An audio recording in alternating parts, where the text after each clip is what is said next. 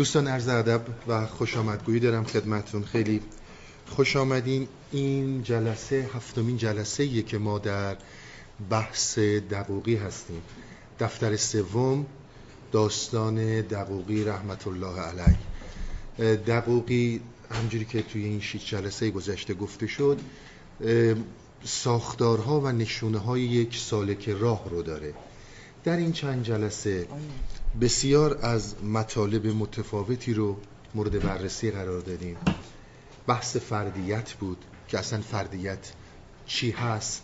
از دیدگاه عرفان و فردیت از دیدگاه فلسفه اگزیستانسیالیسم عرض کنم به خدمت شما بحث پیدا کردن علاقه نهانی رو داشتیم که علاقه نهانی رو پیدا کردن چه مراحلی رو داره؟ و همینطور مطالب متفاوت دیگه ای که تو این چند جلسه گذشت. همونجوری که عرض کردم خدمتتون این داستان بسیار داستان فربهیه. من واقعیتش اگر آشنایی با پیچیدگی های عرفا نداشته باشیم درک این داستان غیر ممکن خواهد بود. تا اونجایی که من تونستم سعی کردم یه مقداری بیان کنم مورد نظرهای مولانا رو. اما این جلسه درست قبل از اینکه بخواد داستان رو ادامه بده. یعنی ما به اینجا رسیدیم که آقای دقوقی اومد کنار ساحل و در ساحل متوجه شد که هفت شم هستن شدن درخت درخت شدن شم و اینجور داستان ها ولی وارد دریا نشد. ساحل و خشکی رو من خدمت رو کردم. درست در این جاده خاکی که مولانا رفت از داستان از داستان دقیقی فاصله گرفت وارد یک بحثی میشه که این بحث بسیار بحث مهمیه در عرفان ما و این بحث مراقبه هستش. مراقبه رو باز می‌کنه در شکل نماز من اگر بخوام وارد این داستان بشم و این صحبت هایی رو که مولانا می‌کنه باز کنیم دیگه چند جلسه رو خواهد گرفت که اصلا مراقبه دقیقا از دیدگاه مولویه چی هست. من یه اشاره ها اشاراتی رو این جلسه به بحث مراقبه و حرکت درون و اینکه اینها چی میگن از شهود؟ شهود چی هست؟ یه مقداری باز می‌کنم و بحث رو تموم می‌کنم چون بخوام بمونم خیلی میشه. دیگه میریم دنبال بقیه داستان در جلسه بعد و داستان دقوقی رو ادامه میدیم. ناگفته ها خیلی زیاده. هنوز هفت درخت رو باز نکردیم که هفت درخت یعنی چی که شدن هفت شم و هفت شم شدن هفت درخت. هنوز حرکات جوهریه رو باز نکردیم مطلب بسیار زیاد داره و همینطور داستان رو ما هنوز باز نکردیم که منظور مولانا به طور کلی از این داستان رمزگشاییش چیا هستش. تا اینجا رسیدیم که اقتدا کردن قوم از پس دقوقی یعنی جایی که اون آدم هایی که کنار ساحل بودند ایستادند پشت سر مولانا پشت سر دقوقی برای نماز خوندن. پیش در شد آن دقوقی در نماز قوم همچون اطلس آمد او تراز اون کسایی که پشتش بودن مثل یک ابریشم بودن حریر بودن تراز یه چیزی بوده که قدیم ها روی ابریشم می‌زدن میدوختن. بسیار تزئینی بوده. اقتدا کردند آن شاهان قطار در پی آن مقتدای نامدار. چون که با تکبیرها مقرون شدند همچو قربان از جهان بیرون شدند. میگه وقتی که تکبیر نماز رو گفتن از جهان مثل قربان بیرون شدن. قربان از کلمه قرب گرفته میشه یعنی نزدیک شدن. شما اگر قربانی می‌دید به معنی تقرب جستنه به معنی نزدیک شدنه. معنی تکبیر این است ای امیم. امیم یعنی همون امام. به خاطر وزن اینطوری بخونید. که خدا پیش تو ما قربان شدیم. وقت زب الله اکبر می‌کنی. همچنین در ذبح نفس کشتنی. موقعی که حیوانی رو ذبح می‌کنن معمولا دیدید هم بسم الله میگن و یا الله اکبر میگن اشاره به اون داره. تنچو اسماعیل و جان همچون خلیل کرد جان تکبیر بر جسم نبیل. نبیل یعنی مکرم با ارزش. گشت کشته تنز شهوت ها و آز شد به بسم الله بسم در نماز. میگه که تن انسان از دیزایرها از آرزوها به طور کلی کشته میشه. تن در اینجا به معنی فکر گرفته شده. فکر انسان از شهوت ها شهوت یعنی آرزوها دیزایرها از بین رفت و با کلمه بسم الله اینا وارد نماز شدن.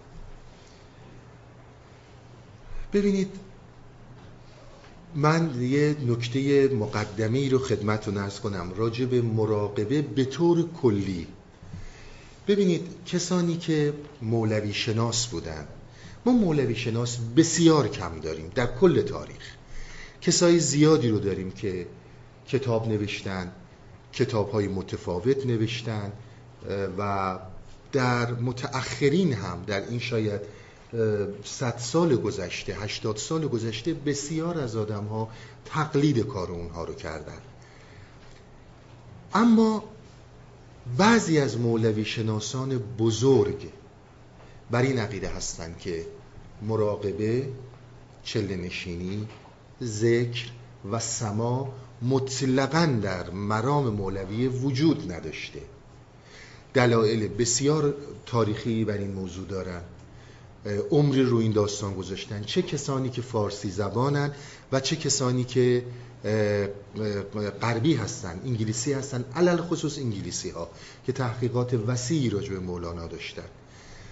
نظر اینها اینه که مولانا به هیچ عنوان بر مراقبه و به قول امروزی ها مدیتیشن هیچ باوری نداشته.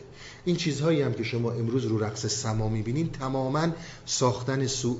به چیزهایی که صوفی ها بعد از قرنها بعد از مولانا ساختن. اینا ربطی به مولانا نداره. چون این نوع رقص ها این نوع رقصی که میچرخن اینها هندیه و ریشه های تاریخی بیش از سه هزار سال داره و سما این سمایی رو که امروز شما در ترکیه در جاهای دیگه می‌بینید هیچ ربطی به مولانا نداشته. اینها رو چسبوندن به مولانا. این نظر ادهی از مولوی شناسای بنامه هم خیلی از کسان که حتما هم شما آشنایی دارین بر این عقیده هستن. میگن با خوندن مصنوی با رشد آگاهی درونی بالاترین مراقبه رو ما رسیدیم. دیگه مراقبه می‌خوایم چیکار اگر در امروز نگاه کنید این چیزها رو زیاد می‌بینید. خوندن خود مصنوی نوعی مراقبه است. چون حرفایی رو که داره می‌زنه راهی رو که داره به ما نشون میده آگاهی و خرد رو در درون ما شکوفا می‌کنه. بعضی دیگه از مولوی شناس ها معتقد بر این هستند که مراقبه راه داره در مسیر مولویه و راه داشته. این سماها این چرخش ها این چیزهایی که به مولانا امروز نسبت میدن قطعا ربطی به مولانا نداشته. اینو شما به قطع یقین بدونید. هیچ مولوی شناسی نیومده بگه که مولانا یک همچون رقصایی می‌کرده. رقص داشته سما داشته ولی نه این. اینها بیشتر کاسبیه. اما اون چی که من خدمتتون عرض می‌کنم از نظر هستی اوریان میگم خدمتتون. ما کاملا با این مسئله موافق هستیم که بالاترین مراقبه خوندن خود مصنوی و درکشه رمز و رموزهایی که اینها داشتن. مصنوی رو خیلی ها می‌خونن. امروز هم شما خودتون الا ماشاءالله می‌بینید. بسیاری از روشنفکران ما میشینن تا هم دلتون بخواد ایراد می‌گیرن چون اون فهم رو از مصنوی ندارن. و با این استدلال که ما خب باید بت نسازیم کسی رو بزرگ نکنیم خب من می‌خوام ایراد بگیرم. بحث اینها اینه که اول بفهم چی میگه بعد ایراد بگیر. بدون این به چی داره می‌زنه کسی که مصنوی رو می‌خواد بشناسه حداقل چهل پنجاه سال زحمت کشیده تو این کتاب که می‌تونه یه اظهار نظری کنی که این به چی داره نظر میده. همینجور علکی من یه روشن فکرم و یه تحصیلاتی دارم نمیشه نظر داد. چون اینها بسیار پیچیده در زبان سیمبولیک مطالبی رو مطرح کردن. که راحت نشه فهمیدش. بارها هم تو جلسات صحبت کردیم. وقتی فکر یه موضوعی رو راحت می‌فهمه برش مسلط میشه. بزرگترین اشتباهیه که خیلی از شنونده های مصنوی دارن. مصنوی رو مثل کتاب قصه می‌خوان بفهمن. این نمیشه. ما به این موضوع کاملا معتقدیم. به هیچ عنوان اینطور نیستش که خوندن مصنوی یک مراقبه نباشه. یک مراقبه است. درک مصنوی به شرط اینکه بر رموزات عرفانی آشنا باشیم.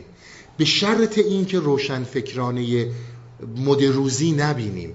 کسانی هم که در مغرب زمین مستشرقینی که رو اینجا رو مصنوی تحقیق کردن نیکلسون رو یکیه که شما حتما باش آشنایی دارین. تاسو کسی دیگه که بسیار صاحب نظره. اینها عمر زیادی رو گذاشتن. مولوی شناس های قدیم ما هم عمر زیادی رو گذاشتن تا این رموزات رو بفهمند. فهمیدن این رموزها مساوی با روشن شدن درون و شکوفایی خرد و آگاهی. این رو ما قبول داریم. اما در کنار این این البته نظر ماست. حالا دیگران که نظری دارن؟ زیر تک تک این بیت ها روش های متفاوت و متنوعی برای سما برای مراقبه و برای ذکر ارائه شده. دوستانی که در جلسات مراقبات و جلسات ذکر حضور پیدا می‌کنن می‌بینن هر بیتی طور دیگه خونده میشه. این بسیار نکته مهمیه. ما کاملا قبول داریم در هستی اوریان پس فراموش نکنین خوندن مصنوی و درک مصنوی. این دوتا باید با هم باشن. و الا همش گیج می‌زنیم. که آقا این به کجا داره می‌زنه؟ همش هم دیدید ماشاءالله ایراد زیاد گرفته میشه. و اینا همه بر دلیل بر عدم فهم صحیح اساسا از عرفان گذشته ماست. بگذاریم.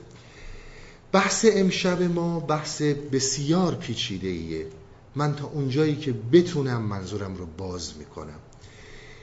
پس در نظر بگیرید. ما به عنوان هستی اوریان ما به هیچ عنوان کاری نداریم کی چی میگه. ما بسیاری از ابیاتی که در خود مصنوی و دیوان کبیر هست مورد قبول ما نیست. تصیحاتی رو که ما تو این ابیات می‌کنیم. این سایتی هم که اینجا خدمت شما هست این رو می‌خونید در با بسیاری از مصنوی ها فرق می‌کنه. به خاطر اینکه بسیار شعرهای متفاوت وارد شده در دیوان کبیر در مصنوی. من فقط همینقدر خدمتتون بگم تو کدوم کتاب دیوان کبیر چی نوشته؟ این مسئله این یکی باید تخصصی دیدش. در قرن 19 هم مقارن اوایل قرن 19 هم 1800 دیوان کبیری در کلکته هند چاپ میشه. تقریبا 200 سال 200 خورده سال پیش. بسیاری از این ابیاتی که امروز سر زبون ماست در اون زمان وارد شده. قبل از اون شما در دیوان کبیر نمی‌بینید. قبل از اون شما خیلی ابیات رو در خود مصنوی نمی‌بینید. این دیدگاه های تخصصی رو باید داشت. به همین سادگی نیست. ما هم مراقبه را قبول داریم. به هیچ عنوان با سما. باز هم خدمتتون عرض می‌کنم. اون چی که الان در قونیه اتفاق میفته. اینها جنبه های کامرشیال داستانه جنبه های بیزینس داستانه. ما با اینا کاری نداریم. سما وجود داشته رقص وجود داشته این نوع چرخیدن هم هیچ ربطی به مولانا نداره قطعا نداره. تقریبا تمام مولوی شناس ها با این موضوع متفق القول هستند. اما سما وجود داشته مراقبه وجود داشته و ذکر هم وجود داشته. این نظر ما در هستی اوریانه. اول آگاهی اول خرد شکوفا شدن آگاهی و خرد. آگاهی و خرد هیچ ربطی به سواد و مطالعه نداره. یک حق درونی یک ودیعه درونی یک ودیعه الهی در وجود انسان. و بعد پر و بال گرفتن این و قدرت اوج این ربط پیدا می‌کنه به مراقبه. به هیچ عنوان مراقبه کار نخواهد کرد تا زمانی که آگاهی و خرد نباشه. این نظر ماست. کسانی هم که در مسیر مراقبه بخوان حرکت کنن من بهتون زمانت خواهم داد هیچ تأثیری نخواهید دید. اگر آگاهی و خرد قبلش نباشه. اینجا ما به بسیاری از مکاتب و مذاهب هندی چینی جدا میشیم در عرفان مولویه.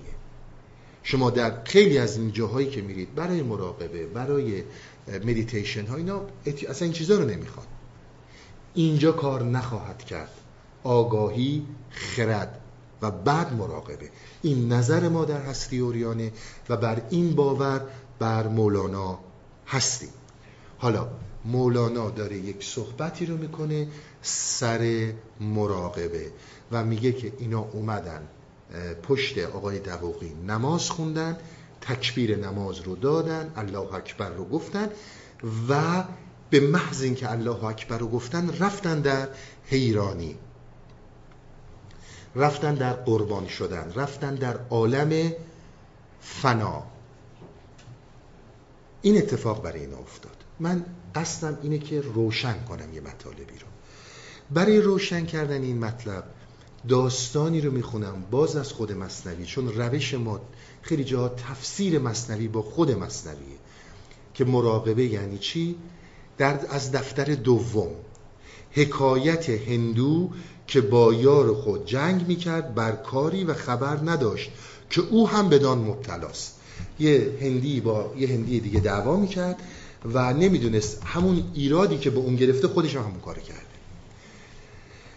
چهار هندو در یکی مسجد شدند. بحر طاعت راکع و ساجد شدند. چهار نفر هندی رفتن مسجد نماز بخونن. می‌دونید هندوستان هندی مسلمون بسیار زیاد داشته. قبل از این داستان هایی که پاکستان رو جدا کنن بنگلادش رو جدا کنن جاهای مختلفش رو جدا کنن خب هند خیلی بزرگتر از اینها بوده و مسلمون در هندوستان بسیار زیاد بوده. حالا هنوزش هم هست. هر یکی بر نیتی تکبیر کرد. در نماز آمد به مسکینی و درد. هر کسی که قامت نماز رو بست به اصطلاح تکبیر گفت یه نیتی تو دلش بود. از اینجا یه موضوع رو باز می‌کنه. که ما وقتی که وارد میشیم توی مراقبه اول از همه یه نیتی داریم. رو اون نیت رو اون دیزایر رو اون آرزو وارد میشیم به مراقبه و شروع می‌کنیم به حالا اون سکوت یا نماز یا هرچی. موزن آمد از یکی لفظی بجست که موزن بانگ کردی وقت هست؟ موزن این معزن.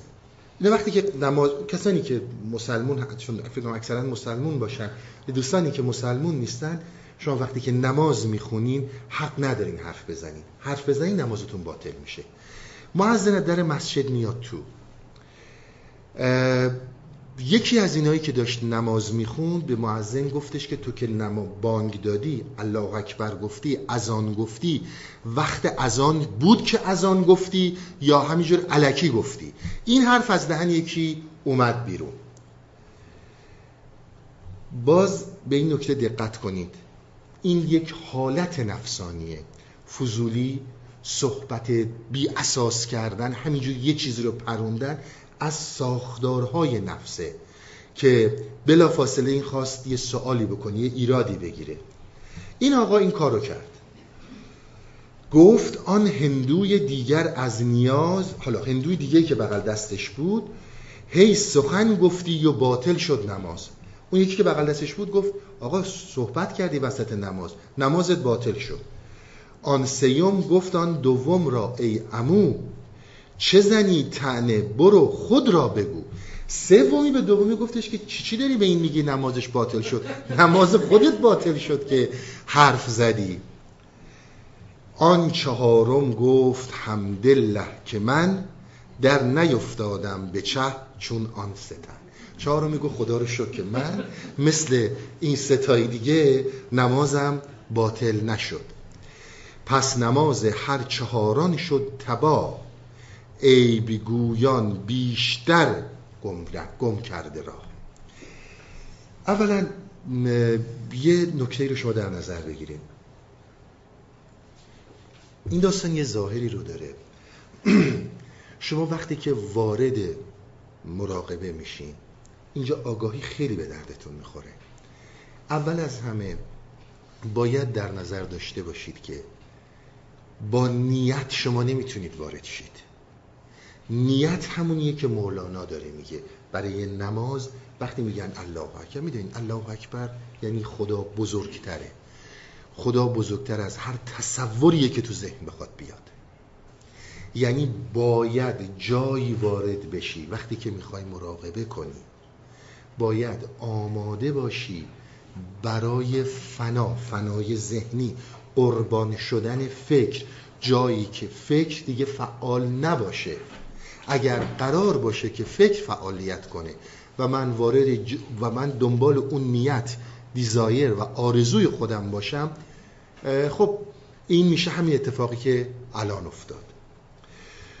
شما زمانی که وارد مراقبه میشید چون معمولا مراقبه مثلا شما نماز می‌خونید. وضو می‌گیرین جای تمیز میرین. حالا رفتیم برای مدیتیشن ها حتما دیدین. مثلا میگن کفشتون رو درارین. مثلا در خیلی از مدیتیشن هایی هم که خیلی خوب می‌بینید عمل می‌کنه معمولا میگن یه شال سفید بندازین. می‌دونید اینو برای چی می‌کنن؟ برای این هیچ تأثیری توی چی نداره. فقط برای اینه که mind شما ذهن شما متوجه این موضوع باشه که داره وارد یک عملکردی میشه فرافکری. ماورای فکر ذهن برای اون آماده بشه. به محض اینکه شما وارد میشین فکر به شما حمله می‌کنه. هر نوع فکری. گاز خونه رو خاموش کردم ماشینم رو درست پارک کردم بچم دیر اومد. حالا فردا باید مرگج خونم رو بدم هر چی که شما فکر کنین این یه فکر به شما حمله خواهد کرد. کاری که شما در مراقبه انجام می‌دید سعی می‌کنین با یه فکر دیگه این فکر رو بخوابونید بسیار به عرض من عنایت کنید. سعی می‌کنید با یه فکر دیگه این فکر رو بخوابونید. مگه به ما نگفتن فکر نکنید؟ مگه به ما نگفتن فکر اومد فکر رو بخوابونید؟ این میشه فکر دوم. فکر سوم میاد میگه آقا تو اصلا داری بیخود فکر می‌کنی. باید از تمام اینها رها بشی. اون زمانی که این فکرها به شما حمله می‌کنه و در اون مراقبه هستید. حالا مولانا نماز رو نمادی از مراقبه گرفته. شما باید ریشه اولیه داستان رو بدونید. فکر بخوای نخوای در مراقبه بلند میشه. که مثلا یه چیکار می‌کنم؟ این کار یعنی چی؟ برای چی من باید؟ حالا این کلماتی رو که میگن بگم. یا چرا باید ساکت باشم؟ یا چرا نباید به چیزی فکر کنم؟ علاج این واقعه رو قبل از وقوع باید کرد. یعنی همون آگاهی. یعنی بدونی کجایی. اگر قرار بر این باشه که در زمان مراقبه بخوای اونجا جلوی فکر رو بگیری فکرهای دیگه بهت حمله می‌کنن و نمی‌ذارن که یعنی شما یک فکر رو می‌خواین با یه فکر دیگه بخوابونید. و در نتیجه فکر سومی به وجود میاد و فکر چهارمی و همینجور الا ماشاءالله میره جلو. اگر من ندونم کجا هستم من ندونم کجا قرار گرفتم اونجا مراقبه به درد من نخواهد خورد. توضیح میده که داستان چی هستش. پس نماز هر چهاران شد تباه عیب گویان بیشتر گم کرده راه. ببینید یه مسئله وجود داره. مسئله عیب دیدن و عیب گویی کردن. یه رزالت های اخلاقی وجود داره که این رزالت های اخلاقی اینها جرمن جنایتن کرایمن. مثل مثلا شما فرض کنید دزدی. مثل خیلی چیزای تو این مایه ها. قانونا به شما دردسر براتون درست میشه. یه سری رزالت های اخلاقی وجود دارن که این رزالت های اخلاقی جرم و جنایت نیستن. یعنی کسی نمیاد شما رو بر بندازه زندان. هیچ وقتم قدیم هم نبوده. اما بالاترین لطمه رو به روح انسانی می‌زنه. عرفای ما به این نکته ها بسیار توجه داشتن. که تو از جرمی میترسی که الان بیان دستبندت بزنن ببرنت. اما از جرمی, جرمی نمیترسی که بنیاد درونتو داغون می‌کنه. یکی از این مسئله ها مسئله عیب گویانه. عیب گویان بیشتر گم کرده راه. کسی که عیب گویی می‌کنه به هر دلیلی عیب گویی می‌کنه شما مطمئن باشید هرچی میگه بی خوده. بارها مولانا در عرفان ما این موضوعات مطرح کرده. حافظ بقیهشون هم همینو گفتن. چند تا چیزها رو هایلایت کردن. مهمترین موضوع غیبت و این گوییه حالا ببینید چی میگه. آن خنک جانی که عیب خیش دید. هر که عیبی گفت آن بر خود خرید. شما وقتی که عیب دیگران رو می‌بینید یک قدرتی در شما ایجاد میشه.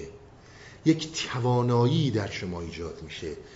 که شما عیب خودتون رو نمی‌بینید. یعنی وقتی که من فقط عیب شما رو میگم این دستای اخلاقی نیست. به هیچ عنوان ما به اخلاق کار نداریم. ما با فنا شدن روح کار داریم. ما با خشک شدن ذهن کار داریم. شما وقتی که عیب رو می‌بینید یعنی در واقع خودتون رو نمی‌بینید. وقتی که انسان مشغول به عیب خودش نباشه مشغول به عیب دیگران میشه. به قول مولانا میگه مثل مگسی میشه که روی کسافات میشینه فقط. فقط بدیها رو می‌بینه. دیگه به حسنهای هیچکی نگاه نمی‌کنه. این بزرگترین مسئله است. هر جایی هم وارد میشه می‌خواد مچ بگیره. شما از بلاهای بزرگ جوامع و به خصوص جامعه ما رو ببینید. فقط می‌خوایم بلنشیم یک جای ایراد بگیریم. همون کار رو نمی‌تونیم انجام بدیم. نصفش هم نمی‌تونیم انجام بدیم. اما هی می‌خوایم عیب بگیریم. فقط بدی ها رو می‌بینیم. به قول مولانا مگسی که رو کسافت میشه. غیر از این عجب به وجود میاد. خب همه خارن دیگه. تو این خارستان یه گل وجود داره اونم منم. بقیه رو ولش کن. یک گل وجود داره اونم منم. ولی بقیه که همه خاره این همه داریم عیب میگیم. بیا ببین راجع فلانی چی میگن. بیا ببین راجع فلان کار چی دارن میگن.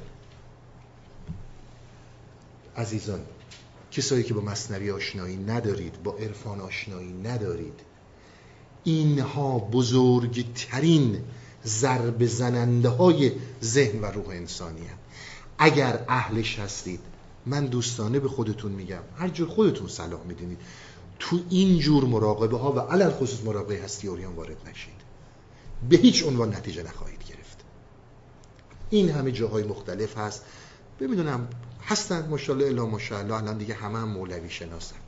همه هم دیگه از این نمی‌دونم مدیتیشن دیگه شده قضا و مد روز امروز دیگه. اگر عیبگویی رو در خودت می‌بینی وارد نشو. حالا ببینیم دیگه چی میگه. ای خنک جانی که عیب خیش دید هر که عیبی گفت آن بر خود خرید. زان که نیم اوز عیبستان بود است واندگر نیمش ز غیبستان است. یه آقا جان همه ما انسانی من این کلام رو یه جور دیگه خدمت شما گفتم. انسان کامل وجود نداره ولی همه ما صد درصد انسانی آقا عیب مال انسانه. حالا مثلا من اگه عیب داشته باشم چه اتفاقی می‌خواد بیفته؟ آخه میگه اصلا انسان بدون عیب وجود داشته. حرف این اینه که تو یک جایی میپذیری. تو یک جایی میپذیری که آقا تمام انسان ها عیب دارن و تمام انسان ها پاکی دارن. هیچ وقت ما انسانی رو نداریم که مطلقا عیب باشه. اینو باز از فعالیت های فکره. و هیچ انسانی رو نداریم که مطلقا غیب باشه. مطلقا پاک باشه. میگه پس چرا سعی می‌کنی عیب دیگری رو ببینی؟ عیب دیگری رو دیدن باعث میشه فکر فوقلاده فعال بشه. حالا چرا عیب باید فوقلاده فعال بشه و چرا ما خیلی دو این موضوع به هممون می‌زنه؟ چون وقتی که جرمی نیست و در بین مردم بسیار متداول میشه ما این رو خیلی عادی می‌بینیم. حالا توضیح میده باز.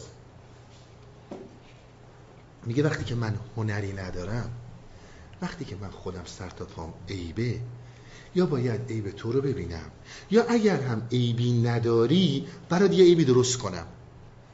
و همه هم بکنن این کار رو اونهایی که مثل من هنری ندارن. پس وقتی که من هیچ هنری ندارم. در یک سطح پایین قرار می‌گیرم. این سطح پایینی که قرار می‌گیره باید عیب درست کنم. حالا آدم ها نصفشون عیبستانه نصفشون غیبستانه. هیچ انسانی هم غیر از این وجود نداشته. اگر هم عیبی من دارم چقدر زیباست که عیب خوب. عیب دارم دیگه. مگه نباید عیب داشته باشم؟ کی هست که عیب نداره؟ اون زمانی که داری عیب می‌گیری برای اینکه خودتو مطلق می‌بینی. برای اینکه خودتو برتر می‌بینی. حالا چون که بر سر مر تو را ده ریش هست این مرا نکنید اشتباهه. مرحمت بر خیش باید کار بست. ببینید شما وقت میگه وقتی که ریش یعنی زخم. وقتی که رو سر و صورت ده تا زخم وجود داشته باشه مرهم بر, بر روی اون زخم می‌ذاری. یعنی زمانی که چشم دیگران رو ندید زخم خودت رو دید وقتی که چشم دیگران رو ندید زخم خودت رو دید اقدامی می‌کنی برای ترمیم اون زخمت. ولی وقتی که زخم خودت رو نمی‌بینی داری فقط دیگران رو می‌بینی دیگه چجوری می‌خوای به زخم خودت برسی؟ چون که بر سر مر تو را ده ریش هست این ده تا زخم هست مرحمت بر خیش باید کار بست. مرهم باید بذاری عیب کردن خیش را داروی اوست چون شکسته گشت جای ارهموست میگه اگر می‌خوای وارد بشی تو مسائل مراقبه اول از همه بدون خود سرتاپا عیبی بدون سرتاپا خودت نقصی. اگر تو سر تا پا نقص نباشی اگر تو این رو به این صورت نبینی چشمت میره فقط دنبال دیگران. اون اتفاقی که برات میفته خودت رو دردمند نمی‌بینی. اون موقع هیچ رحم و ترحمی هم برات به وجود نمیاد. گر همان عیبت نبود ایمن مباش بو که آن عیب از تو گردد نیز فاش. میگه حالا ممکنه یه عیبی تو نداشته باشی یه کسی دیگه ای داشته باشه ولی ایمن به اون داستان نباش. چون ممکنه یه عیبای دیگه ای تو فاش بشه.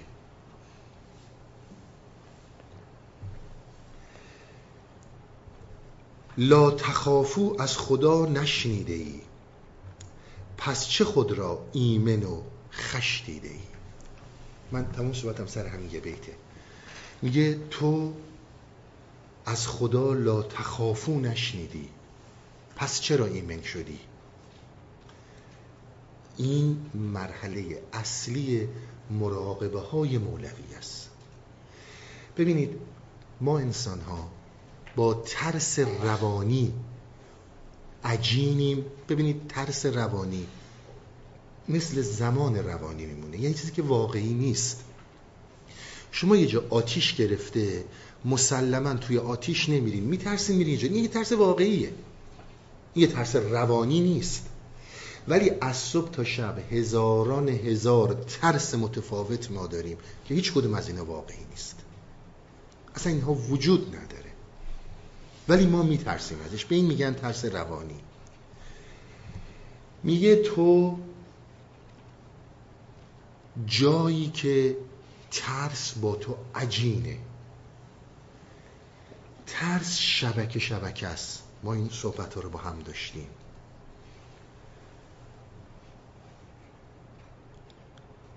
ترس شبکه شبکه است. و شما وقتی که شبکه‌ای به سمت این میرید هیچ وقت موفق نمیشید. ما در مولویه یک مرتبه به سمت ترس میریم.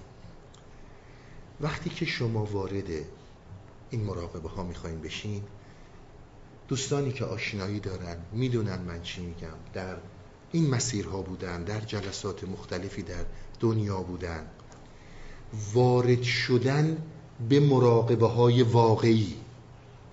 عنایت کنید. جایی که شهود تحقق می‌خواد پیدا کنه. به هیچ عنوان حرف من مدیتیشن معنی نکنید. ما از مراقبه صحبت می‌کنیم اینجا. با یک ترسی همراهه. اون ترس به خاطر اینه که ما ناشناخته ها رو می‌خوایم وارد بشیم. از شناخته های ذهن می‌خوایم بیایم بیرون. وقتی که این ترس وجود داره فقط خیلی عنایت کنید. این ترس وارد میشه تو اینجور مراقبه ها یک ندایی میشنوی. یک ندایی میشنوی. این ندا میگه نترس. ندای درونی میگه نترس. تو میترسی. میگه نترس برو. ترس از اینکه حالا آبروم چی میشه؟ ترس از اینکه حالا من کجا دارم میرم؟ ناشناخت ناشناخته پایان ناپذیر یعنی چی؟ فرا فکر رفتن یعنی چی؟ میگه یک پیامی برات میاد که نترس. یک ندای درونی میاد که برو. این وقتی که این برات اومد اگر حتما دوستان تجربه اینو داشتن لا تخفا. انک انت علا به این پیامه که نترس من هوا تو دارم من بالاتر از تو هم من بر تو محیطم کمکت خواهم کرد. این زمانیه که شما می‌خواین وارد مراقبه ها بشید. شما شهودتون شروع میشه. درکتون از عالم معنا شروع میشه. همون شهودی که عرض کردم خدمتتون حسه که درک می‌کنه. خود دیگه وجود نداره فکر نمی‌بینه. مثالی که در مقابل دریا و آفتاب غروب آفتاب یا طول آفتاب خدمتون گفتم لا تخفا. نترس. من هستم باهات. زمانیه که موسی کلیم الله در افسانه های مذهبی وقتی که می‌خواد بره با قوم فرعون صحبت کنه این کلام بهش گفته میشه که نترس. انک انت الاعلا. من باهاتم. شما زمانی که این ترس رو اومد و بر این ترس روانی غالب شدید جلو رفتید. و عنایت دارید این صحبت ها برای کسیه که این صورت مسئله ها براشون مطرح شده. درک کردن یک حرکاتی رو در ورای این زندگی و الا کسی که سرش به زندگی خودشه که احتیاجی به این چیزا نداره. زندگیشو باید بکنه. این زمانی که موسی کلیم الله حرکت کرد بره میترسید. حالا فوشم میدن آبروم میره مردم چی میگن؟ نکنه حالا اینجور بشه نکنه اونجور بشه گفت لا تخفا. میگه یه زمانی شد که به موسی کلیم الله اینو گفتن. حالا یک زمانی پیش میاد که موسی با قومش داره میره. برای آوارگی قوم بنی اسرائیل در صحراهای سینا چیزی بهش گفته میشه. میگه که ولا تخافو کلن ولا تخشا. دیگه نخواهی ترسید. بهش نمیگه ترس میگه ترس از تو ریخت. تمام شبکه های ترس ما ببینید از ترس از هر نوع ترسی که شما فکرشو می‌کنید من نمی‌دونم چه نوع ترس هایی تو ذهن میاد. اینها مثل یک زنجیر به هم وصل میشن. وقتی که مثل یک زنجیر به هم وصل میشن دور روان و روح انسان رو می‌گیرن. وقتی شما وارد مراقبه میشید این زنجیرها برعکس عمل می‌کنن. یکی یکی باز میشن. اون زمانی که زنجیر اولیه داره باز میشه. شما ببینید چقدر نگران مسائل متفاوت مسائل مالی مسائلی که اصلا ممکنه هیچ وقت اتفاق نیفتن. چقدر نگران این داستان هست همه اینا یه زنجیرن. نمی‌دونم مریض شدن بچه مریض شدن خدا آدم. این اصلا میگم انقدر از این ترسای روانی وجود داره که هیچ وقت هیچ کدومش به اتفاق نمیفته یا احتمالش خیلی کمه ولی وجودش هست. اینا تماما میشن زنجیر. وقتی که اینا دارن ادامه پیدا می‌کنن این همینجور زنجیر دورت داره میپیچه. بحث رها شدن اینا وقتی که زنجیرها یکی یکی این حلقه های زنجیر داره باز میشه. وقتی حلقه های زنجیر یکی یکی باز میشه اولی که باز میشه اون لا تخفاس نترس برو جلو. وقتی که تمام این زنجیرها باز شد زمانی که لا تخافوا. دیگه از هیچ مسئله ای نمیترسی. باز هم من خدمت دوستانی که با مسائل معنوی آشنایی ندارن عرض کنم تو هر چیزی این فرمول کار می‌کنه. تو هر چیزی این فرمول کار می‌کنه. اگر روزی که businessman بودین اگر businessman هستین business رو شروع کردین و یا هر چیز دیگه ای این زنجیرها اگر ورشکست شم اگه چکان برگشت بخوره اگه آبروم بره اگه بگن کلاه برداره اگر اگر اگر اگر. تمام اینا دورت پیچیده دیگه. هیچ کدوم از اینام که اتفاق نیفتاده. ولی دیدی وقتی که یک بیزنسمن میشی یک بیزنسمن موفق میشی هیچی نمیترسونتت. چه ریسکایی می‌کنی؟ شما بگید کی ریسک نکرد و به جایی رسید؟ نه خیلی نکته های مهمیه. ترس روانی باز میشه. در مسئله معنویت هم همینه. ندایی هست که لا تخفا نترس برو. اگر این ندا رو داری برو. بسیار عنایت کنید. اگر نه باز ما نظر خودمون رو میگیم. هر جوری که شما صلاح می‌دونید. الا ماشاءالله جلسات مدیتیشن خیلی خوبه. آرومت می‌کنه. بسیار بهت کمک می‌کنه. ما اصلا منکر اون نیستیم. اما اگر قدم بالاتر می‌خوای برداری اگر این ندا رو داری که نترس بر ترس خودت بر این حلقه ها قالب شو. پیامی میاد که لا تخافو. دیگه نمیترسی. وقتی که گفتن دیگه نمیترسی اونایی که داشتن می‌دونن من چی میگم. دیگه نمیترسی. دیگه هیچی تکونت نمیده. مثل مثالی که از بیزنسمن خدمتتون زدم. روز اول هزار جور ترس داری ولی بعدا می‌بینی ریسکایی می‌کنی که اصلا ده سال قبل 20 سال قبل به ذهنت هم نمیومد که جرأتشو داشته باشی. ولی الان داری می‌کنی.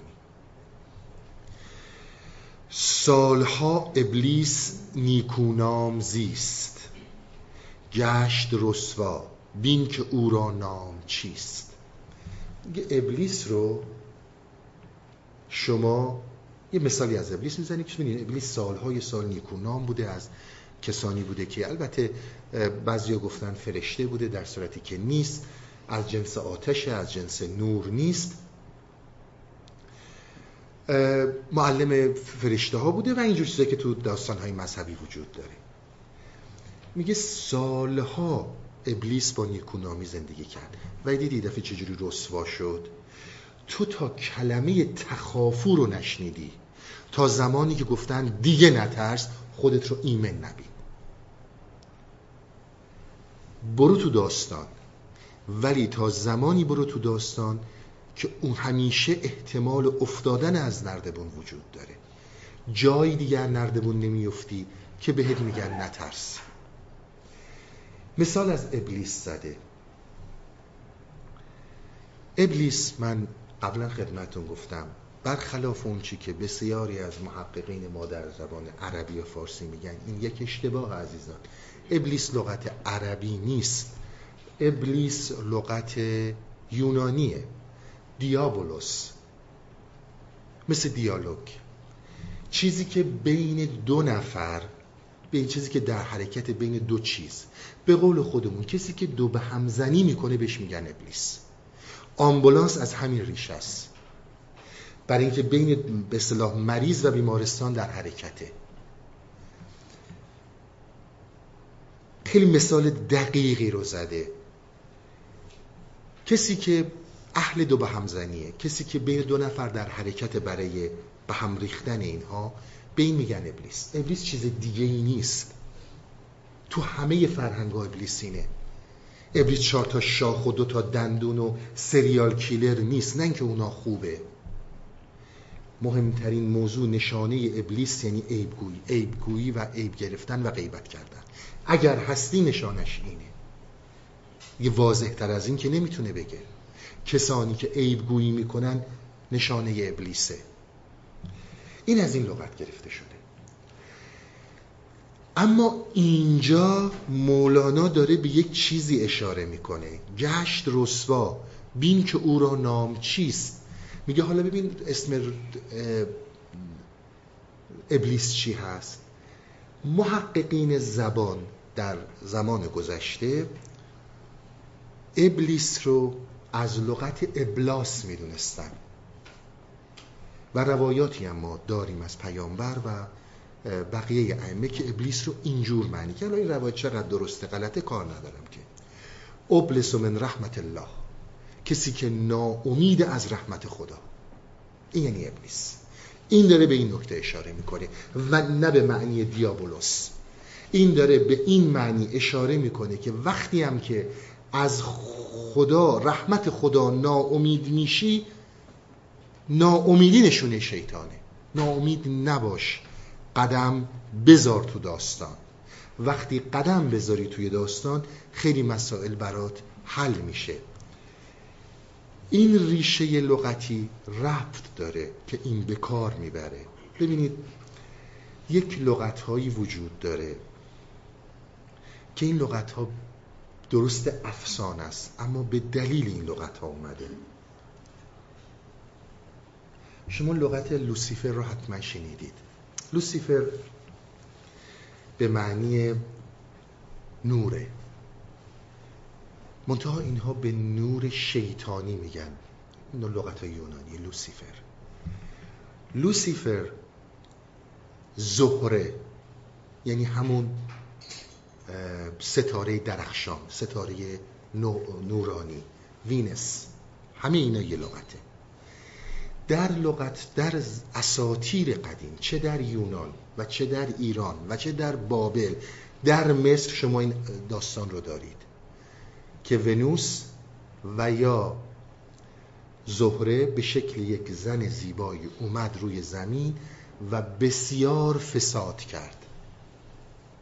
شما می‌دونید ونوس نماد زیبایی و نوره و به اصطلاح این شد یک زنی یک خانومی اومد زمین و فساد به وجود آورد. شما اگر مثلا ببینید در زبان لاتین لغت های مثلا بیماری های مقاربتی رو با وینترنال دزیز معنی می‌کنه. یعنی همون دزیز بیماری که ونوس از آسمون آورد زمین. اشارش به این داستانه که شما در حرکت دو تا نور می‌بینید. بلا فاصله نگو این نور نور رحمته. می‌تونه نور لوسیفر باشه. می‌تونه نور ابلیس باشه. بهش نمی‌تونی اعتماد کنی تا زمانی که ترس ازت بریزه.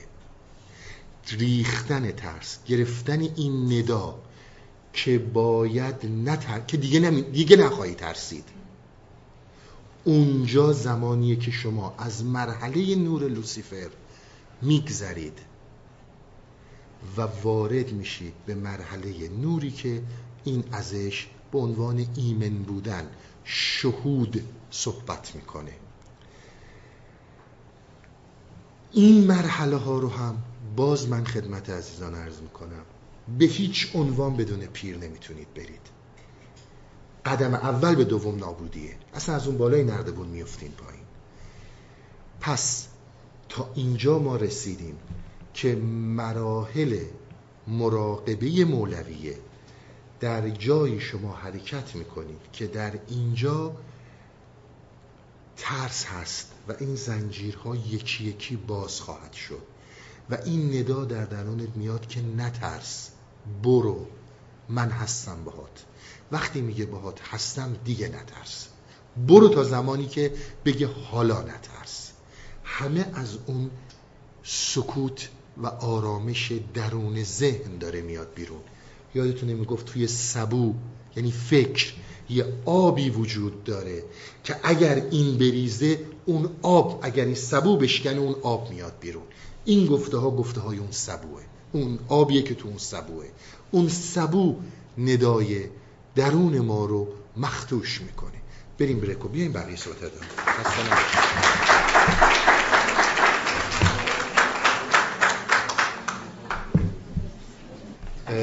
من یه توضیحاتی رو خدمتتون ارز کردم. در رابطه مسئله مراقبه مولویه ادامه اون صحبت ها من خدمتتون ارز کنم. می‌خوام برگردم به داستان این چهار نفر که یکیشون گفت نماز باطل شده و با حرف زدن این نمازهای خودشون باطل کردن. ببینید فراموش نکنید ما از ترس روانی صحبت می‌کنیم. ما با ترس واقعی کاری نداریم. اون که زندگی ما رو و روح ما رو میسوزونه در کنار مسئله عیبجویی بحث ترس روانیه.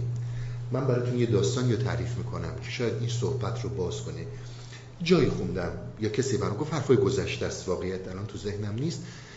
یه کسی می‌گفت من خیلی از, از تاریکی میترسیدم. دیدید خیلی اینجا هم تاریکی هم تنهایی. و به محض اینکه تاریک می‌شد انگار این که اصلا همین جور دارن می‌خوان منو بخورن.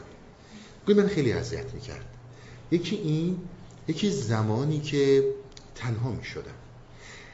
وقتی که تنها بودم همین حالت ها رو داشتم. بلا فاصله باد می‌رفتم. حالا یه دوستی فامیلی کسی رو کنار خودم میداشتم. بگو زمانی که من با مصنوی آشنا شدم این اون درکه.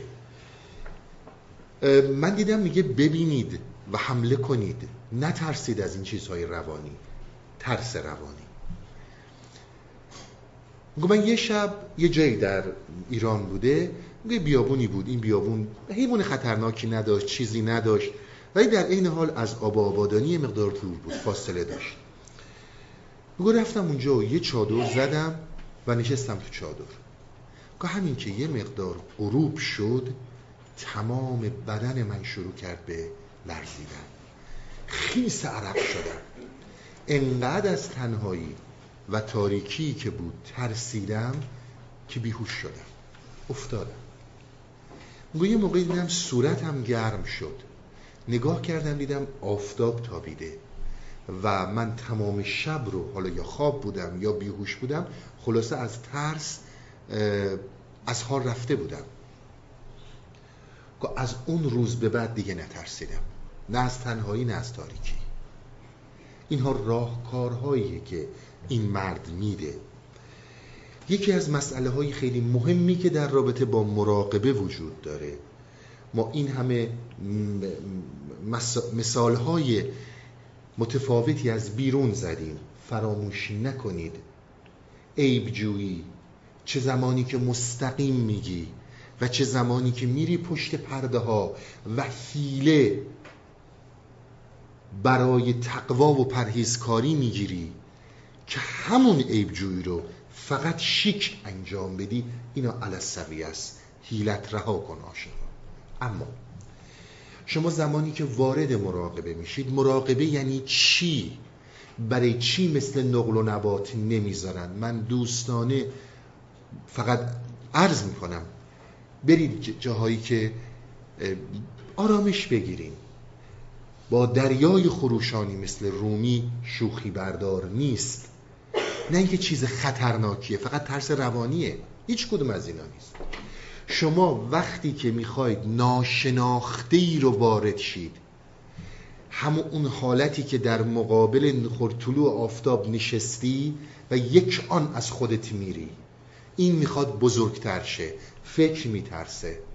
فکر بزرگترین عیبجوه از مهمترین نشانه های نفس که ما فکر نام می‌بریم بحث ایرادگیریه. مچگیریه نمی‌دونم عیبجوییه. اول کسی که مسخرت می‌کنه خود فکرته. قبل از اینکه نفس دیگران و فکر دیگران این کارو با تو بکنه. این اون مسئله که این در مراقبه داره مطرح می‌کنه. چون توی داستان دقوقی بیت به بیت این ذکر مراقبه است. من نه می‌تونم در این جلسات راجع به صحبت کنم نه اصلا اینا شدنیه. اما بحث اینه که اگر تو می‌خوای وارد این مراقبه بشی فکرت رو با فکر جواب نده. خون به خون شستن محال است و محال. شما اگر یه فکری بهت حمله می‌کنی میگم امتحان کنی حالا اومدیم چیکار کنی که مثلا اومدیم یعنی چی؟ حالا چی میشه؟ من دو جلسه بیام مراقبه برم بیرون دیگه جای خدا میشینم. نه همچون چیزایی نیست. یه همچون اتفاقاتی هم نمیفته. ما پنجاه سال شست سال هفتاد سال اسیر و بنده فکر بودیم و همیشه در توهم آزادی زندگی کردیم. حالا یک شبه که نمی‌تونیم رهاشیم بریم. اینا غیر ممکنه. اما زمانی که آگاه بودی که بر جایی داری وارد میشی که ناشناخته است فکر در درون حافظه نداره این رو. این اون مسئله است. و وقتی که باهاش آشنا میشی خود فرو میریزه. دیگه تو نیستی که درک می‌کنی. اول از همه حسته که درک می‌کنه. فقط درک حسیه نه درک فکری. وقتی که وارد این مسائل می‌خوای بشی اول اتفاقی که میفته فکرت. جلوتر از هر کس دیگه ای جلوتر از هر چیز دیگه ای راه تو می‌خواد بزنه. اگر اسیر این فکری و اگر با این طرز تلقی می‌خوای وارد عرفان بشی پیشنهاد می‌کنه. نشو. نشو. این همه اگر هم می‌خوایم بگیم آقا ما عارفیم ما نمی‌دونم اهل اسپریشو این همه جاهای مختلف وجود داره. چیز خاصی هم نیست. چیزی هم از کسی نیست اصلا کاری به کسی ندارن. اما اینجا می‌خواد اون تحول رو ایجاد کنه. راحت برت نمی‌گیره. دل بخواهت نیست. فکر عیبت رو می‌گیره. حالا مردم چی راجبت فکر می‌کنن؟ بعد از یک عمر روشن فکری بعد از یک عمر تحقیقات و مطالعات حالا تو اومدی اسیر این خرافات شدی اینا همه فکره. اینها توهماتیه که داره بهت حمله می‌کنه. حال سبکباران ساحل ها رو چه می‌دونن؟ حافظ یادتونه؟ چه دانند حال سبکباران ساحل ها آخه کسی که عشق رو تجربه نکرده چه می‌دونه عاشق شدن یعنی چی؟ توجه می‌کنین کسی که عشق رو تجربه نکرده چه می‌دونه کسی که عاشق یکی میشه؟ یعنی چی؟ این هی می‌خواد برای ذهن خودش ببافه. منی هم که در فکرم همه اینا میاد. در نتیجه مراقبه مولویه نتیجه نخواهد داد. برای همین اینها این رو سیکرت نگه داشتن. من بارهام خدمت شما عرض کردم. اونی که داره دم کوچه می‌ذاره میگه حراجه اون اگر چیز ارزشمندی بود سر کوچه نمیذاشت. مثل این میپیچوندش. برای اینکه تو باید آماده باشی. در وهله اول درکی از معنا داشته باشی. درکی از این داشته باشی. تحول شهود اینا برات روشن باشه. ولی اگر قرار باشه که من انسان بخوام بیام حالا با یک فیگور روشن فکرانه با موضوع برخورد کنم همین میشه که در قرون جدید اگر شما نگاه کنید در این شاید سی چل سال گذشته عصر روشن فکری تبدیل داره میشه به عصر اسپریچوالیتی برای اینکه خیلی جاها متوجه شدیم این تحلیل ها این روش هایی که ما در ناشناخته ناپایان ناپذیر می‌خوایم به کار ببندیم کار نمی‌کنیم یه نکته دیگه روی لا تخافو میگه که این رو هم در نظر بگیرید. ببینید شما همه ما انسان ها کاری رو که فکر با همون می‌کنه. ببینید این هست یا این نیست؟ میگم چیزای پیچیده ای نیست. شما هر چیزی رو که نمی‌فهمید به آینده موکول می‌کنید. نه اینکه وجود نداره. به آینده موکولش می‌کنی. میگی آقا نه ایشالله که پیش نمیاد.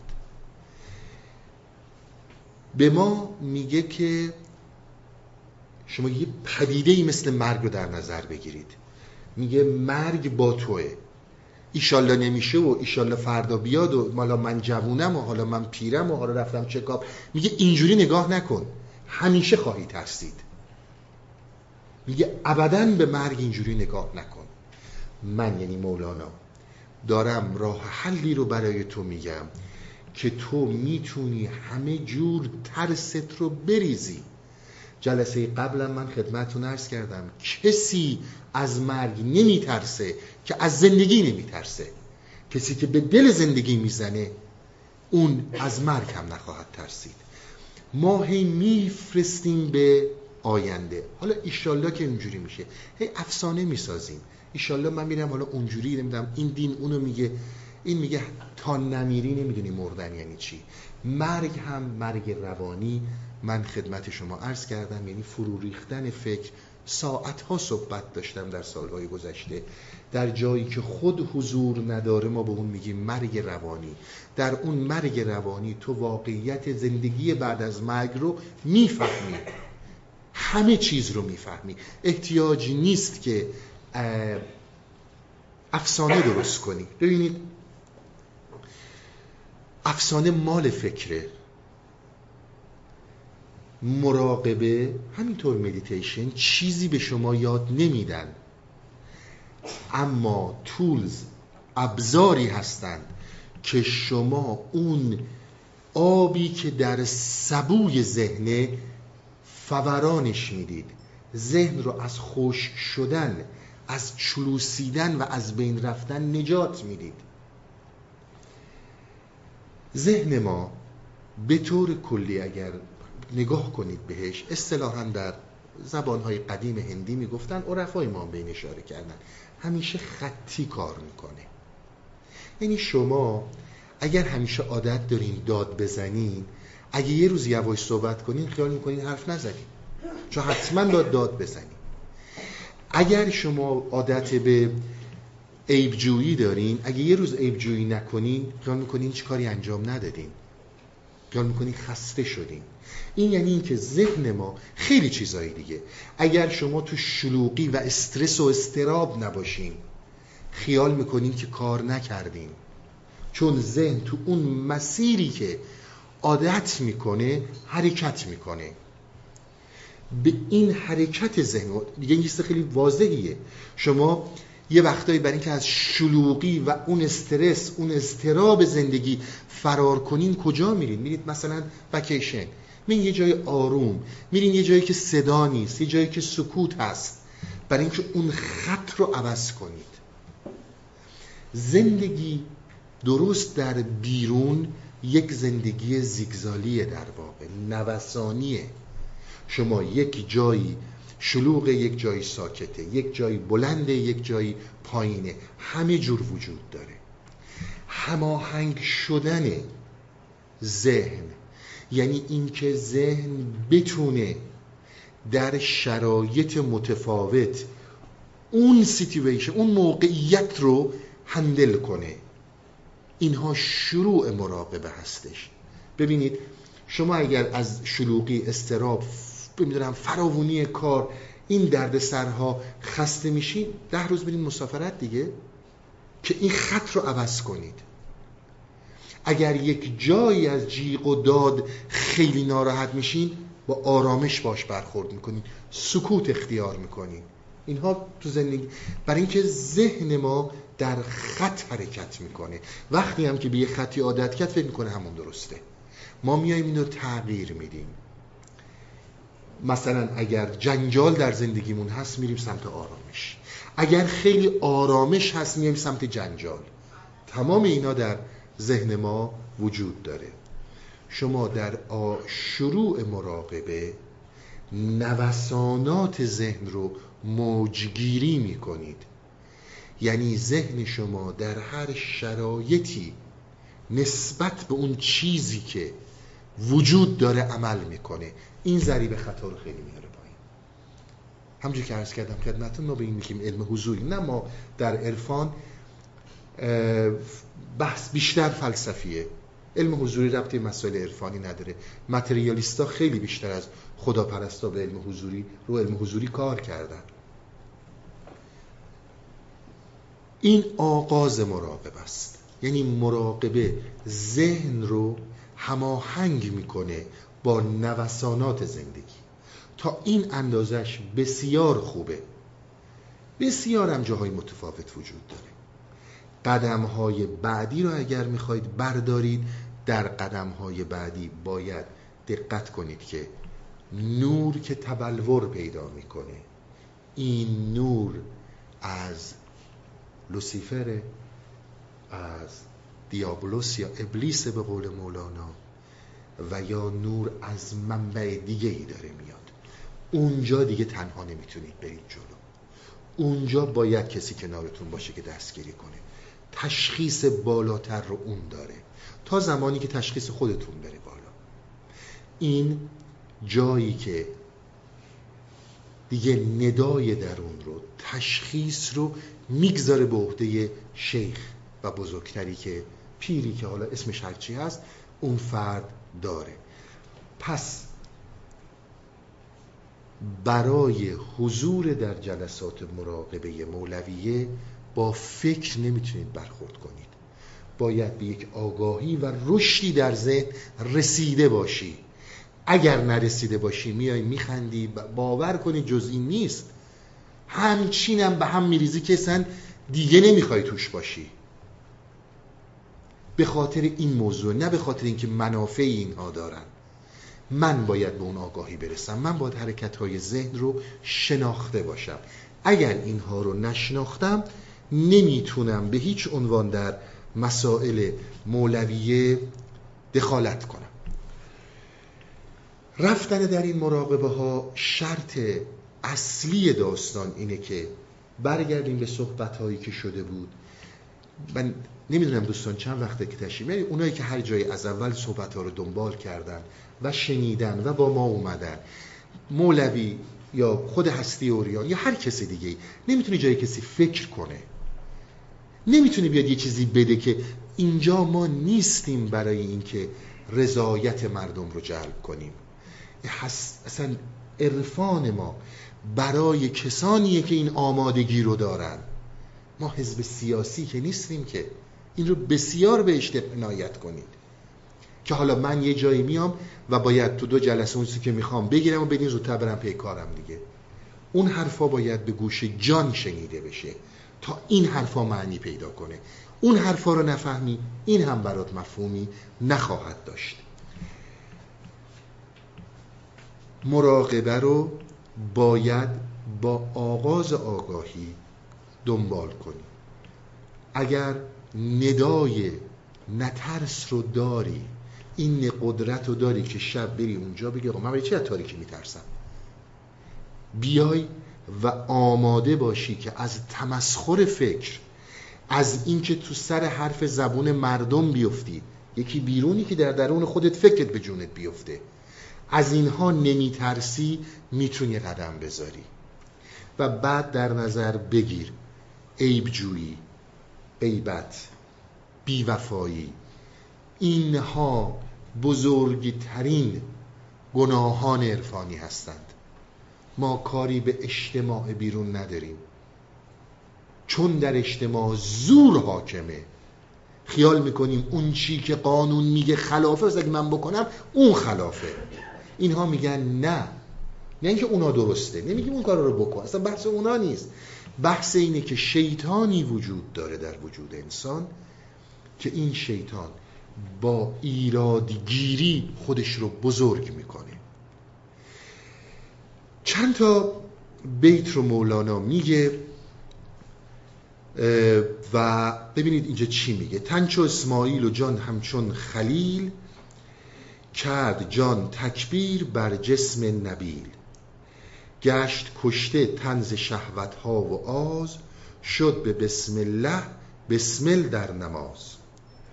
چون قیامت پیش حق صفها زده در حساب و در مناجات آمده ایستاده پیش یزدان اشکریز بر مثال راستخیز رستخیز.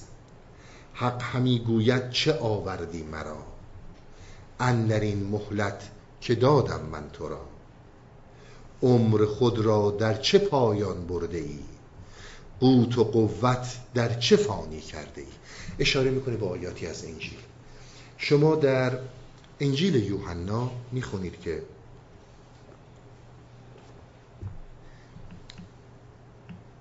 در دنیای بعد از مرگ در قیامت با هیچ کسی هیچ کار ندارن نه به نون خوردنت کار دارن نه به گوش خوردنت کار دارن نه به آب هیچ چیت کار ندارن. فقط یک سوال مطرحه به اون اشاره می‌کنه. میگه ف... عیسی مسیح میگه فقط ازت سوال می‌کنن با عمرت چه کردی؟ با این ودیعه بزرگی که به تو داده شد این فرصتی که داده شد چه کردی؟ با این قدرت و با این عظمتی که وجود و هستی تو داشت تو به کجا رسیدی؟ این به اون داره اشاره می‌کنه. همین صحبت هایی که من خدمت شما عرض کردم. اون چیزی که در زندگی مهمه اینه که این توانایی عزما این دریای بینهایت به کجا رسید؟ ازش چه بهره بردی؟ این رو ازت سوال می‌کنم. باز برای روشن شدن صحبت هایی که خدمتون ارز کردم اگر دوستانی آشنایی ندارن اگر دوستانی نمی‌دونن ندای این که میگن نترس یعنی چی من خدمتتون ارز کردم اگر آشنایی هم ندارین این زنجیرها مثل اینکه از تاریکی میترسم مثل اینکه از تنهایی میترسم ما با لونلی بودن کار نداریم. مثلا تنهاییم تو خونه. به و هزاران هزار چیز دیگه. اینها مثل زنجیر دور گردن ماست. وقتی که نمی ترسی این حلقه ها یکی یکی باز میشه. یک جای دیگه هیچ زنجیری وجود نداره. اون یعنی زمانی که دیگه نخواهی ترسید. ببینیم شیخ شیراز حافظ در این زمینه در رابطه با این صحبت هایی که من خدمت شما عرض کردم چه نکته هایی رو میگه که بسیار مربوط به صحبت های مولاناست احتمالا شاید از مولانا برگرفته. مرا به رندی و عشق آن فضول عیب کند که اعتراض بر اسرار علم غیب کند. دقت می‌کنید؟ فکر انسان اون فضولی که تو هر چیزی می‌خواد سر ببره اون به محض اینکه قدم می‌خوای بزنی حالا این یعنی چی؟ حالا من با چیکار کنم؟ حالا چی یاد گرفتم؟ حالا کجا می‌خوام برم؟ نه اینکه اینجوری فکر نکن اینجوری فکر بکن. ولی وقتی که اینجوری داری فکر می‌کنی برای این مسائل آماده نیستی. این فقط صحبت اونه. اون وقت می‌خوای بیای ایراد از چیزی بگیری که نمیفهمیش. و هی دلیل براش بیاری. این رو بهش میگه فضول. میگه اون کسی این فضولی ها چرا این در قالب یک فرد باشه که فکر برش حاکمه نفسانیت برش حاکمه و فقط می‌خواد عیبجویی کنه چه می‌خواد در درون خودت فکر این کارو بکنه. میگه اونی که داره راه تو می‌زنه چون ناشناخته پایان ناپذیر هیچ تجربه ای نداره. هی می‌خواد بگه نه آقا من می‌فهمم تو حالیت نیست. تو تو خرافات هستی. آقا یه ذره پاتو بیار پایین. شاید چیزهایی هست که تو نمی‌فهمی. چرا فقط برعکسش رو میگی؟ میگه اون فضول هی به تو حمله می‌کنه. حالا اینهایی رو که من خدمتون دارم باز می‌کنم اینا یعنی همه راهکار. یعنی من خودم رو در این شرایط ببینم. که آقا من شاید آمادگی ندارم. بذارم زمانی که آماده میشم. کمال سر محبت ببین نه نقص گناه. که هر که بی هنر افتد نظر به عیب کند. این این صحبت بود که من خدمتون کردم. میگه آقا قسمت پر لیوانو ببین. چرا فقط قسمت خالیش رو می‌بینی؟ چرا فقط عیب رو می‌بینی؟ عیب همه ما عیب داریم. آخه چه اشکالی داره من فکر کنم عیب دارم؟ آخه اونی که خیال می‌کنه عیب نداره و همش هی آب رو و هی این ماسک رو خودش می‌کشه برای اینکه تو نادانیه. همه ما عیب داریم همه ما نقص داریم. آخه مثلا انسان کامل یعنی چی؟ مگه بوده همچون چیزی؟ میگه اون قسمت های پر لیوان رو ببین. اون قسمت های خوب داستان رو ببین. چرا فقط چه انداختی رو گناه؟ چرا انداختی رو نقصان مردم؟ میگه می‌دونی چرا این کارو می‌کنی؟ برای اینکه خودت بیهنری. که هر که بیهنر افتد نظر به عیب کند. خب من اگه تا نیام شما رو تخریب نکنم که خودم بالا نمیرم. با تخریب کردن شما من هستم که بالا میرم. اون خود اون هویت فکری بالا میره. حالا یه موقع مستقیم این کارو می‌کنم. این باز یه مسئله است. اون موقع هایی که میپیچونمش تو انبرها. من یک بار اینجا مثال برای شما زدم. عنایت کنید عیبگویی فقط این نیست من بیام از شما پای سرتون بعد بگم. این فرم بسیار کثیفشه. و مطمئن بدونید روح رو تخریب می‌کنه. کسانی که این اخلاق رو دارن روح سالم نمی‌تونن داشته باشن. این از تعالیم این هاست اما یه جاهایی شیکش می‌کنم. جامعه جامعه اخلاقیه. تا بگم فلان چیز فوری میگن آقا ایجویی نکن غیبت نکن مگه تو نمی‌دونم عارف نیستی؟ از این حرفا بین. باید بپیچونم خودم رو. وقتی که میپیچونم اون موقع خیلی خطرناکتر میشم. اون میشه بازی های فکر هیله ها اون ببینید من اگر می‌خوام خودم رو به شما نشون بدم تو این دوستان تو خودمون ببینید شما وقتی یه ماشین می‌خرید یه ماشین مثلا فرض کنید تا الان چه می‌دونم حالا که دیگه بنز و بنو هم شدن خیلی عادی بیایم سراغ مثلا ماشین های فراری بالا چه که مثلا خیلی اسم داره. شما یه همچون ماشین رو می‌خری نمیای بگی ای فلانی من فراری خریدم ها من لامبورگینی خریدم ها جامعه اخلاقیه. یعنی خودشو اخلاقی می‌دونه. جوامع بشری تنها چیزی که ندارن اخلاقه. منتها ظاهر رو درست می‌کنن. اما من میام اینجا خدمت شما دست می‌کنم جیبم سویچم می‌ذارم رو میز. یعنی ببین ببین. این اون برخوردهای هیلگران است. من اگر می‌خوام به رخت بکشم که من پول دارم تو نیستی چه جوری خوردت می‌کنم؟ نمیام بگم خاط تو سر بیورزت چون جامعه میگه من اخلاقیم. جامعه بشری متاسفانه همیشه ادعای اخلاق داره و وجود نداره. میام چه می‌کنم؟ میام برای اینکه تخریبت کنم. اگر به همسرم یه انگشتر طلا و جواهر آنچنانی چند ده هزار دلاری می‌خوام بدم قشنگ جلوی همسر تو بهش میدم. جلوی همسر شما اون رو میدم به همسر خودم. این یعنی اون حیله ها حتی اگه می‌خواید عشقتون نشون بدی خب تو خفا می‌تونستی بدی دیگه. نه باید بکوبمت. عنایت کنید. فکر انسانی بسیار هیلگره فکر انسانی وحشتناک هیلگره تو این مسائل. ما اینها رو میگیم ببین.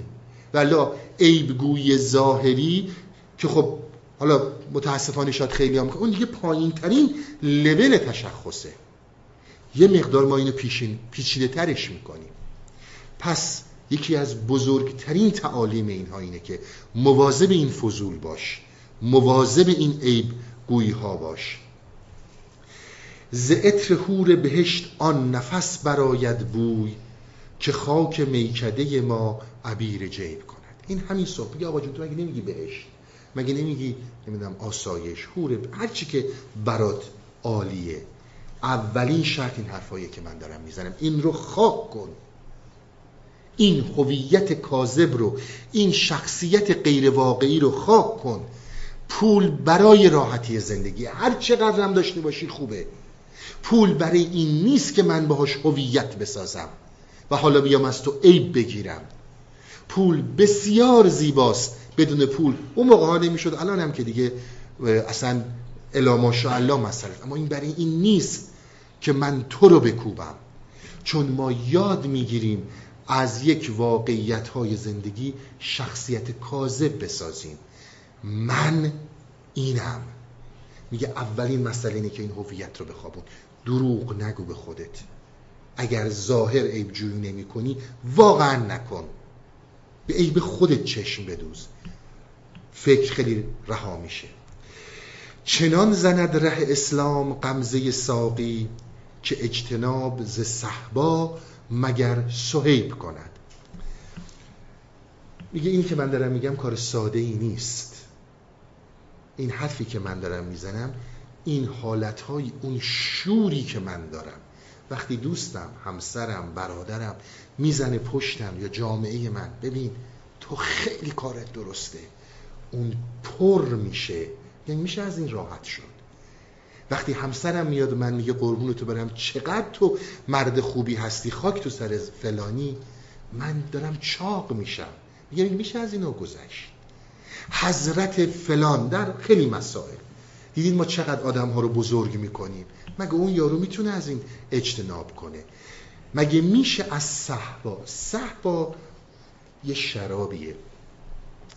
این از انگور سفید. من واقعیت زیاد وارد نیستم که چجوری درست می‌کنن و اینا ولی در لغت گفتن که این از انگور سفید یه چیزیه که بهش میگیم روز.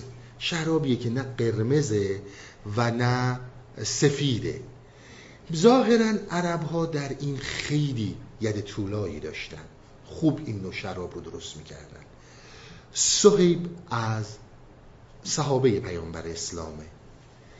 و داستانی داره داستانی خیلی طولانی داره که خیلی عاشق این صحبا بوده عاشق این نوع شراب بوده و اینو گذاشت زمین وقتی که مسلمون شد. اشاره به اون داستان می‌کنه. میگه این قمزه هایی که من دارم ازت از عیبجویی حیله های فکر میگم اینها رو ساده نگیر. حافظ در این بیتی که خدمتون میگم راهنمایی می‌کنه که این رو به کار ببندید. اگر بد دیدید هیچ وقت صحبتهای ما رو باور نکنید. کلید گنج سعادت قبول اهل دل است. مباد آنکه در این نکته شک و ریب کند. ببینید میگه تو یه زمانی عیب داری مردم حرف زیاد می‌زنن. حرفایی هم که می‌زنن یه سادگی یادشون نمیمونه. هزار عیب ازت می‌گیرن. یه ساعت بعد میگن نفهمیدم ببخشید نمی‌دونم حلال کن. این حرفا رو زیاد می‌زنن. دلت رو به اون خوش نکن. یا از اون نترس. اینها رو در نیستی بذار رهاشن. کلید گنج سعادت اون موقعیه که یک صاحب نظر یک اهل دل دل به تو میده و تو رو میپذیره. اگر اون صاحب یک نفر سعدی این موضوع رو خیلی باز کرده در بوستان داستانی داره میگه اگر تمام جهان ازت بد گفتن دل بد نکن اینا حرف زیاد می‌زنن اما وای به اون روزی که یک صاحب نظر یک کسی که چشم بینا داره دل بزرگ داره اون دلش ازت بگیره. اون موقع مطمئن بدون که عیب خواهی داشت. اگر قبولت می‌کنه بدون که سعادتمندی. میگه تو این نکته هیچ شک و ریبی هم نداشته باش. مطمئن باش همینیه که من دارم بهت میگم. امتحان کنید. یه کارهایی رو که دلتون می‌خواد بکنید. می‌خواین بیزینس کنید. می‌خواین فلان رشته رو درس بخونید. چه می‌دونم؟ می‌خواین فلان کار رو بکنید. مهم نیست کی چی میگه. اگر تو اون زمینه صاحب نظری بهتون کسی که صاحب نظره ماشاءالله ما الان تو همه چی صاحب نظریم. ما اینها رو نمیگیم. کسی که واقعا صاحب نظره. ببین اون چی بهت میگه. اون مسئله اصلیه. شبان وادی ایمن گهی رسد به مراد که چند سال به جان خدمت شعیب کند. شبان یعنی گوس چیزه چوپان. حضرت موسی کلیم الله پنج سال چوپانی کرد برای شعیب. شعیب هم از پیامبران اسمش در تمام کتاب های دینی اومده. پنج سال در واقع در خدمت این آدم بود. تا رسید به مقام نبوت. همون صحبت هایی که من خدمتتون ارز کردم. شبان وادی ایمن اگر می‌خوای به اون آسایش و آرامش برسی. ببینید آرامش بعد از استراب به وجود میاد. کسی که کلا آدم بی رگ و بی خیالیه ما با اون کاری نداریم. این آدم ها زیادن چون خوش کرد اون اصلا آسایش و ایمنی و اینا برش فرقی نمی‌کنه. آرامش برای کسی مطرحه که به استراب افتاده. هدف رسیدن برای رهروه. کسی که نشسته تو تمام مراحل زندگی چه هدفی رو خواهد رسید؟ میگه این مراحلی رو که من خدمتون از کردم مبادا بدون شعیب بدون پیر حرکت کنید. از یک مرحله به بعد می‌خواید. تا زمانی که شاپران دارین می‌کنین تا زمانی که فقط ویندو شاپینگ دارین نمی‌دونم. اصلا پا تو مرحله نتیجه اصلا مهم نیست. ولی فکر نکن به مراد خواهی رسید امکان نداره. همچون اتفاقی نخواهد افتاد. اما زمانی که بعد از اون شناخت رسیدی باید یه مدتی خدمت شعیب رو داشته باشی. باید پاتو بذاری زمین. من اینم من اونم اینجا کار نمی‌کنه. زدیده خون به چکانت فسانه حافظ؟ چو یاد وقت زمان شباب و شیب کند. میگه از یک زمانی خواهد رسید یک زمانی می‌رسه که زندگی رو رو سرازیری دیگه می‌بینی. خب حالا چی شد؟ با عمرت چه کردی؟ چه می‌دونم همه چه کردن منم همون کارو کردم دیگه. این جواب نخواهد بود. خسته نباشین تا هفته دیگه